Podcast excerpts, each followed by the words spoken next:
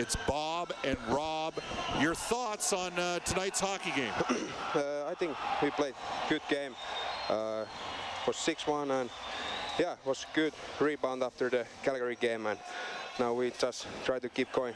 Do you ever notice some games the puck just seems to follow you around? Tonight it seemed like every time someone turned the puck over in the offensive zone, you were the guy that the puck came to and you were able to make plays. It, did it seem like one of those nights for you?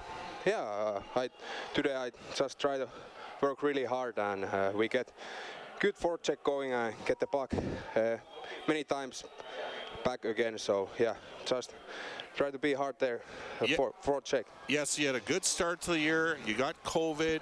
Then you got the, uh, you know, the lower body situation. Tonight, did you start to feel a little bit more comfortable out on the ice? And obviously, you were playing in the Oilers' top six with some pretty good players.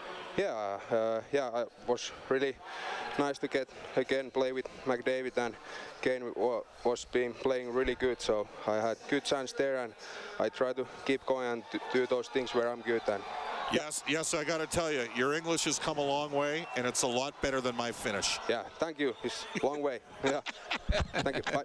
Yep, bye-bye. Hi, it's Shauna, and I might be a bad parent because my kids think french fries are vegetables. Hey, it's Ryan, and I might be a bad parent because I went out for wings when my wife was in the hospital after giving birth. Johnny here. I might be a bad parent because in my house, the tooth fairy gives pocket change. But we're not alone. Len emailed us and said his six year old daughter's Tarzan moment going from love seat to lazy boy by curtains made him more proud than any dance recital. And Andy left his two year old at the rink. All right, guys, I'm sure we're not alone. Like Andy's kid.